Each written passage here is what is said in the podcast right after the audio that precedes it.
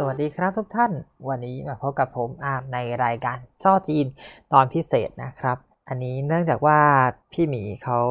ไลน์เข้ามาบอกว่า เนี่ยวันก่อนมีเหตุการณ์ ก็อยากจะให้ช่วยอ่านตอนพิเศษหน่อยพูดเกี่ยวกับเรื่องการก่อการร้ายหรือเหตุความไม่สงบแบบนี้ ก็เลยว่าจะมาลองอัดดู ถ้าใครติดตามผมตั้งแต่ตอนแรก ๆ ก็จะทราบดีนะครับว่าผมเป็นตำรวจท่องเที่ยวนะปัจจุบันคือตำรวจท่องเที่ยว ก็จบจากโรงเรียนในร้อย ก็ได้เรียนวิชาที่เกี่ยวข้องกับเนี่ยนะครับเหตุการณ์ต่างๆ รวมถึงการระงับเหตุในลักษณะเช่นนี้ด้วยเหมือนกัน ก็พอจะพูดในเรื่องแบบนี้ได้ เอาว่าก็เป็นสมัยเรียนก็นานแล้วเหมือนกันนะครับ อาจจะมีบางอย่างจริงๆอาจจะมีอะไรเปลี่ยนแปลงไปแล้วบ้าง แต่ว่าโดยconcept ของความรู้ส่วนใหญ่จะค่อนข้างเหมือนเดิมอะเราก็เข้ามาคุยกันในของเรื่องนี้ข้อที่ 1 ครับ แล้วก็เจ้าหน้าที่ตำรวจจริงๆ เป็นผู้ที่จะต้องเข้าเผชิญเหตุการณ์เป็นคน แรกโดยปกติ ก็เขาเรียกว่า first responder เมื่อเราเข้าเผชิญเหตุการณ์ปกติเนี่ย เจ้าหน้าที่ตำรวจโดยปกติแล้วจะมีแค่โอเค ปืนพกติดตัว มีอุปกรณ์อะไรเล็กน้อยอุปกรณ์สื่อสารหรืออะไรอย่างนี้ ในวิชาที่เรียนหรือวิชาเขาเรียกว่ายุทธวิธีตำรวจเนี่ยเขาจะอาจารย์เขาจะเน้นย้ำอยู่เสมอว่าข้อแรกสิ่งที่เราควรจะทราบนั่นก็คือคนมีเท่าไหร่ อาจารย์บอกว่าถ้ามี1คน ถ้าเราเดินสมมุติว่าเดินดุมๆไป1คนโอเค แล้วมีเกิดเหตุการณ์ใครใช้อาวุธสมมติว่าเอามีดไล่แทง หรือว่าเอามีดไล่กันอยู่ ข้อแรกถ้าเราไปคนเดียว อาจารย์บอกว่าคำแนะนำที่ดีสุดของตรงนี้คือ หาที่หลบก่อน ไม่ใช่ว่าสอนให้กลัวนะครับ แต่อาจารย์จะเน้นย้ำอยู่เสมอว่าด้วยเหตุนี้ เราแค่หนึ่งต่อหนึ่งโอกาสที่จะควบคุมสถานการณ์ได้ มันไม่ใช่แค่ว่าแพ้หรือชนะหรือจับกลุ่มใครได้ แต่มันคือการควบคุมสถานการณ์ทั้งหมดด้วย เราจะต้องมีจำนวนคนมากกว่าคนร้ายเท่าตัวหนึ่งเอาว่าเอาแค่มากกว่าคนร้าย แต่ว่าให้ดีที่สุดคือเท่าตัวหนึ่งก็สมมติว่าคนร้ายมี 1 คน อย่างนี้เราก็ต้องมี 2 คนใช่ไหมครับ นี่คือเหตุว่าทำไมตำรวจปกติเวลาออกตรวจออกตรวจพร้อมกัน 2 คน ถ้ามี 2 คนเราก็ต้องมี 4 คน มี 4 ก็เป็น 8 ก็ไปขึ้นไปเรื่อยๆ ทีนี้เนี่ยเวลาเราไปเผชิญเหตุ สิ่งหนึ่งที่ทำให้ตำรวจแตกต่างจากทหารกันมากก็คือ ข้อที่ 1ตำรวจเราไม่ใช่หน่วยรบ เรารู้ว่าทหารเวลาออกไปสงครามเอ้ยฝั่งตรงข้ามคือศัตรูเราสามารถทำอะไรก็ได้ที่ทำให้เขาตายที่ทำให้เขาหายไปได้ แต่ว่าตำรวจเนี่ยเวลาออกไปถึงที่เกิดเหตุเนี่ยเราไม่ได้เจอแค่ศัตรูอย่างเดียว คือทหารนึกออกไหมครับ ในพื้นที่สงคราม คือทุกคนที่ไม่ใช่ฝ่ายเรา เราก็สามารถทำอะไรได้หมดยกเว้นพยาบาลแค่นั้น แต่ว่าตำรวจเนี่ยเราไปปุ๊บเราเผลอๆเนี่ยถ้าเราไม่ทราบอะไรเลย เราก็ไม่รู้เหมือนกันว่า ใครที่เป็นคนร้ายใครเป็นแนวร่วมคนร้าย หรือว่าใครเป็นชาวบ้านเป็นประชาชนทั่วไป เพราะฉะนั้นการทำงานของตำรวจจริง ๆ จะมีความยากกว่าของทหารในด้านนี้ ในด้านการแยกแยะตัวบุคคลอยู่พอสมควร ก็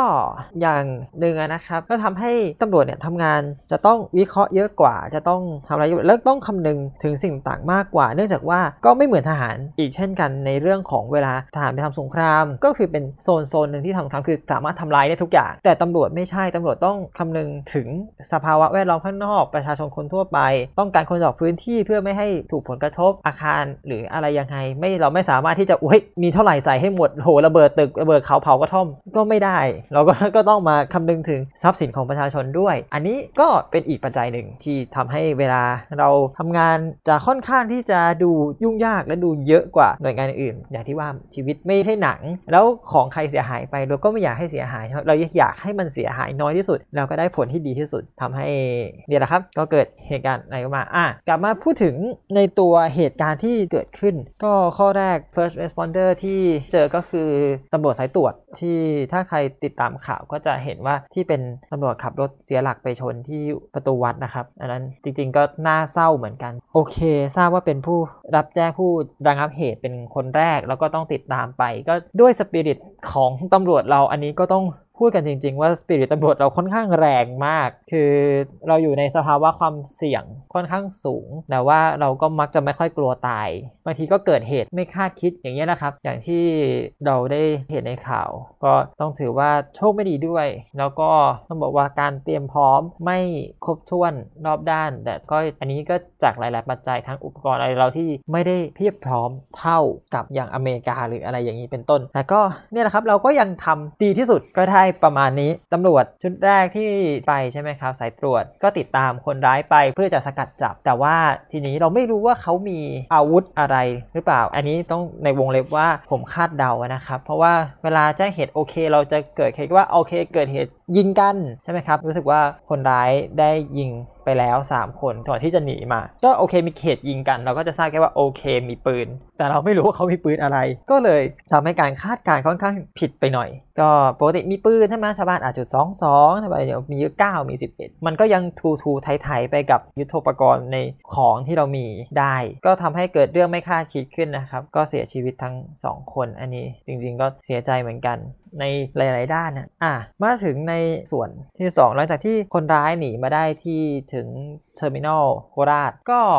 จะบอกว่าเนื่องจากเป็นพื้นที่ที่เป็น mall เป็นห้างสรรพสินค้า เพราะฉะนั้นคนก็จะเยอะ เนื่องจากคนที่เยอะเนี่ยลงไปมีเหตุการณ์ยิง สิ่งแรกที่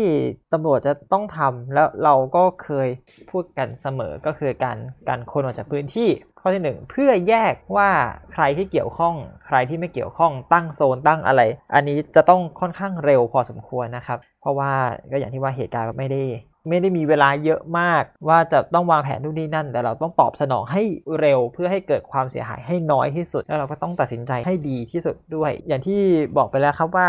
เราต้องคำนึงถึงอะไรหลาย ๆ อย่าง อะทีนี้พอ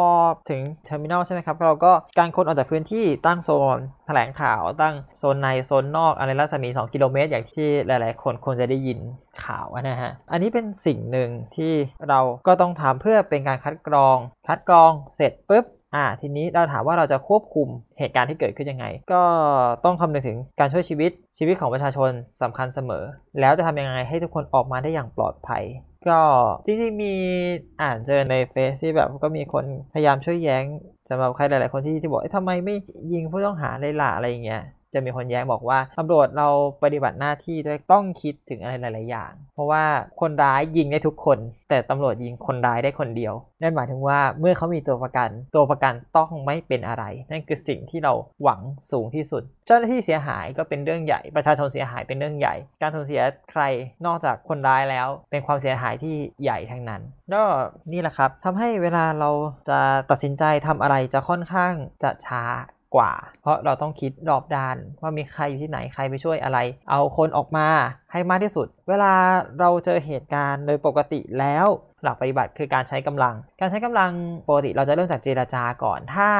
เจราจาได้ก็เอาออกมา เหมือนจะเพราะว่าผมอยู่จีนนั่นแหละตอนนี้ผมก็ไม่ได้ตามข่าวอะไรมากมายเนื่องจากว่าอืมผมก็อยู่กับได้แค่หน้าเฟซอะไรอย่างนี้ ก็ได้ข่าวว่าตำรวจพยายามเรียกแม่ของคนร้ายเนี่ยมาเพื่อจะให้ช่วยไปเจราจาให้ยอมมอบตัว อันนี้เป็นสิ่งที่ตำรวจจะต้องทำอย่างหนึ่ง เพื่อเราอย่างที่บอกครับเราไม่สามารถที่จะเฮ้ยอยู่ๆปุ๊บใช้กำลังได้เลย เราไม่ได้อยู่ในสภาวะสงคราม และเราก็ไม่ได้มีทำสงครามกับใคร แต่มีแค่คนร้ายหนึ่งคน ถ้ายอมมอบตัวเจรจาได้เจรจาได้ก่อน แต่ถ้าเกิดมีความเสียหายเพิ่มขึ้น เราก็ต้องเพิ่มความรุนแรงไปมากขึ้นจนถึงที่นั่นแหละครับ อย่างที่เกิดขึ้นแต่ก็พูดไปพูดไปก็เสียดายเหมือนกันรู้สึกเศร้าเหมือนกันที่เจ้าที่ตำรวจก็เสียชีวิตไปหลายคน นอกจากมีผู้บริสุทธิ์ด้วยมีอะไรด้วยก็เป็นสิ่งที่ไม่อยากให้มีใคร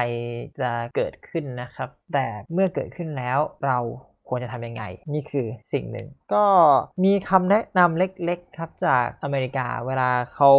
บอกว่าเมื่อเกิด active shooter ก็คือพวกเนี่ยกราดยิงตามสถานที่ต่างๆเนี่ยเราควรจะต้องทำยังไง ก็ข้อที่ 1 ครับ ถ้าเกิดเจอคำแนะนำแรกครับหนีครับเข้าใจว่ายุคนี้มีโซเชียลก็อยากลงเฟซอยากอะไรเป็นเรื่องสำคัญ แต่ความปลอดภัยของชีวิตเราสำคัญที่สุด อันนี้ต้องกลับมาพูดถึง ผมเจอเหตุไอตอนที่เซนทันโบไฟไหม้อะครับเซนทันโบไฟไหม้เนี่ย ผมมาอยู่ในเหตุการณ์นะ ผมสั่งบอลชอนยังไม่ได้กิน ต้องเรียกว่าสั่งแล้วยังไม่ได้กิน ก็สั่งบอลชอนเสร็จปุ๊บเอ้ยได้กลิ่นไหม้ผมก็มองซ้ายขวาซ้ายขวาใช่ไหมด้วยความที่ว่าเออเราเป็นตำรวจเราเคยชินกับการที่จะต้องคอยดูว่าความผิดปกติ แล้วไม่เจอเพราะไฟมันอยู่ข้างหลังไม่เห็นเรามองอีกฝั่งหนึ่งสุดท้ายก็พอรู้ว่าไฟไหม้ปุ๊บรีบบอกเพื่อนเอ้ยยักยกแล้วย้ายเลยย้ายตัวเองออกอย่าไปสนใจอะไรทั้งสิ้น เรียกคนอื่นออกให้หมด นั่นคือสิ่งที่ได้ทำในเหตุการณ์วันนั้น อันนั้นคือสิ่งที่ควรทำนะครับ ถ่ายรูปจะรายงานสถานการณ์ไม่ต้องสดขนาดนั้นก็ได้ เอาชีวิตรอด เอาตัวเราออกมาจากจุดที่เกิดเหตุก่อน อันนี้เป็นข้อแรก ไม่ว่าจะเกิดอะไรขึ้น ต้องมีสติ สตินี่เป็นเรื่องสำคัญมาก รู้ว่าทางออกอยู่ทางไหนใช่ไหมครับ ทางออกทางไหนที่เร็วที่สุด เวลาไปเดินห้างหรือไปอะไร ปกติผมก็เคยชินกับการดูป้ายเยอะๆ แล้วเป็นคนผมเป็นคนจำทางง่าย อันนี้ก็อาจจะเป็นข้อดีก็ได้ เพราะฉะนั้นเราก็จะแบบเอ้ย ตรงนี้ยังจำได้วันที่เซ็นทรัลเวิลด์ไฟไหม้ก็คือเอ้ยบันไดเลื่อนนี้เต็มทุกคนรอต่อบันไดเลื่อนพอที่บอกเพื่อนไปอันนู้นมีบันไดเลื่อนอีกที่หนึ่งมีมีบันไดเลื่อนอีกสองสามที่เซ็นทรัลเวิลด์มีซอยบันไดเลื่อนเยอะมากแต่ก็นั่นแหละครับเขาก็ออกมาก่อน แล้วค่อยรายงานค่อยถ่ายค่อยอะไรก็ตามสบายเอาแค่ตัวเราออกจากที่เกิดเหตุเพื่อลดความเสียหายก่อน ข้อที่ 2 ครับ ถ้าเกิดหนีไม่ทันให้ซ่อนให้หลบหาที่หลบที่ดี เราไม่รู้ว่าคนที่มามีอะไร เราคงจะได้ยินเสียงแค่ปืนอ่าถ้าสมมติถ้าได้ยินเสียงก็คือปืน ถ้าไม่ได้ยินเสียงก็ยังเดาไม่ได้ว่าเขาถืออะไรใช่ไหมครับ เพราะฉะนั้นหาที่ซ่อนที่ดีที่มั่นคง แล้วถามว่าที่มั่นคงที่ไหน ไม่ใช่หลังกระจกก็อาจจะเป็นที่หลังเสา ก็ได้ อะไรที่มีสิ่งที่เขาเรียกว่ากำบังคอยที่จะปกป้องเราจากอันตรายได้ สักด้านใดด้านหนึ่งก็ยังดี อันนี้เป็นสิ่งสำคัญครับ ป้องกันขั้นระหว่างเรากับคนร้าย เพราะฉะนั้นอาหาที่หลบแล้วถ้าเกิดสุดแล้วจริง ๆ ถึงจะค่อยสู้ อันนี้ก็ไม่รู้กัน ถ้าไหวก็สู้แต่ไม่ไหวหนีก่อนคือข้อแรกคำแนะนำทุกอย่างคือหนีก่อน เพราะว่าเราไม่ได้เป็นเหมือนคนร้ายที่มีอาวุธพร้อมมีเจตนาพร้อมที่จะ ทำร้ายคนอื่นอยู่ตลอดเวลา เพราะฉะนั้นความปลอดภัยของชีวิตเป็นเรื่องที่สำคัญมากนะครับนี่นะครับพอพูดแล้วก็จะมีกลุ่มหนึ่งที่ไม่กลัวตายอยู่เสมอก็คือตำรวจถึงแม้ว่าเราจะอุปกรณ์ไม่ค่อยพร้อมก็ตามนี่ก็ต้องพูดกันจริงๆว่าเราไม่ได้พร้อมขนาดนั้น แต่ว่าทุกคนต้องบอกว่าตำรวจส่วนใหญ่มีจิตวิทยาความเป็นตำรวจ คือไม่ห่วงว่าจะเกิดอะไรขึ้น แต่ถ้ามีเหตุเกิดขึ้นเราจะไปช่วยเหลือเป็นอย่างแรกนะครับ อันนี้จริงๆก็ไม่แน่ใจจะพูดอะไรได้มากไหม เพราะว่าคิดอยู่เสมอว่าตัวเองไม่ใช่คนโปรด้านนี้ เพราะว่าหลังจากที่เรียนที่โรงเรียนน้อยมาแล้วเนี่ยก็ไม่ได้ศึกษาเพิ่มเติมเพราะผมไม่ได้อยู่ในส่วนที่เขาต้องเป็นปฏิบัติการพิเศษหรืออะไรทำให้ความรู้ด้านนี้อาจจะไม่ค่อยได้แน่นมาก แต่ก็พอที่จะมีคำแนะนำให้กับผู้ฟังทุกๆท่านได้นะฮะอย่าลืมครับ เกิดเหตุอะไรขึ้นสติมาก่อนนีออกจากที่เกิดเหตุแล้วค่อยว่ากัน อย่าเอาตัวเองเข้าไปผูกพันกับที่เกิดเหตุเป็นที่ดีที่สุดครับ ชีวิตของเราสำคัญเสมอสำคัญกว่าทุกอย่าง จริง ๆ เขาจะมีบอกว่าอะไรที่ถ่วงการหลบหนีของเรา การเอาชีวิตรอดของเราให้ทิ้งลงไปก่อน ของเสียหายได้ แต่เราไม่มีย้อนกลับเลยนะครับ เราเสียแล้วเสียเลย ก็เนี่ยนะครับคิดว่า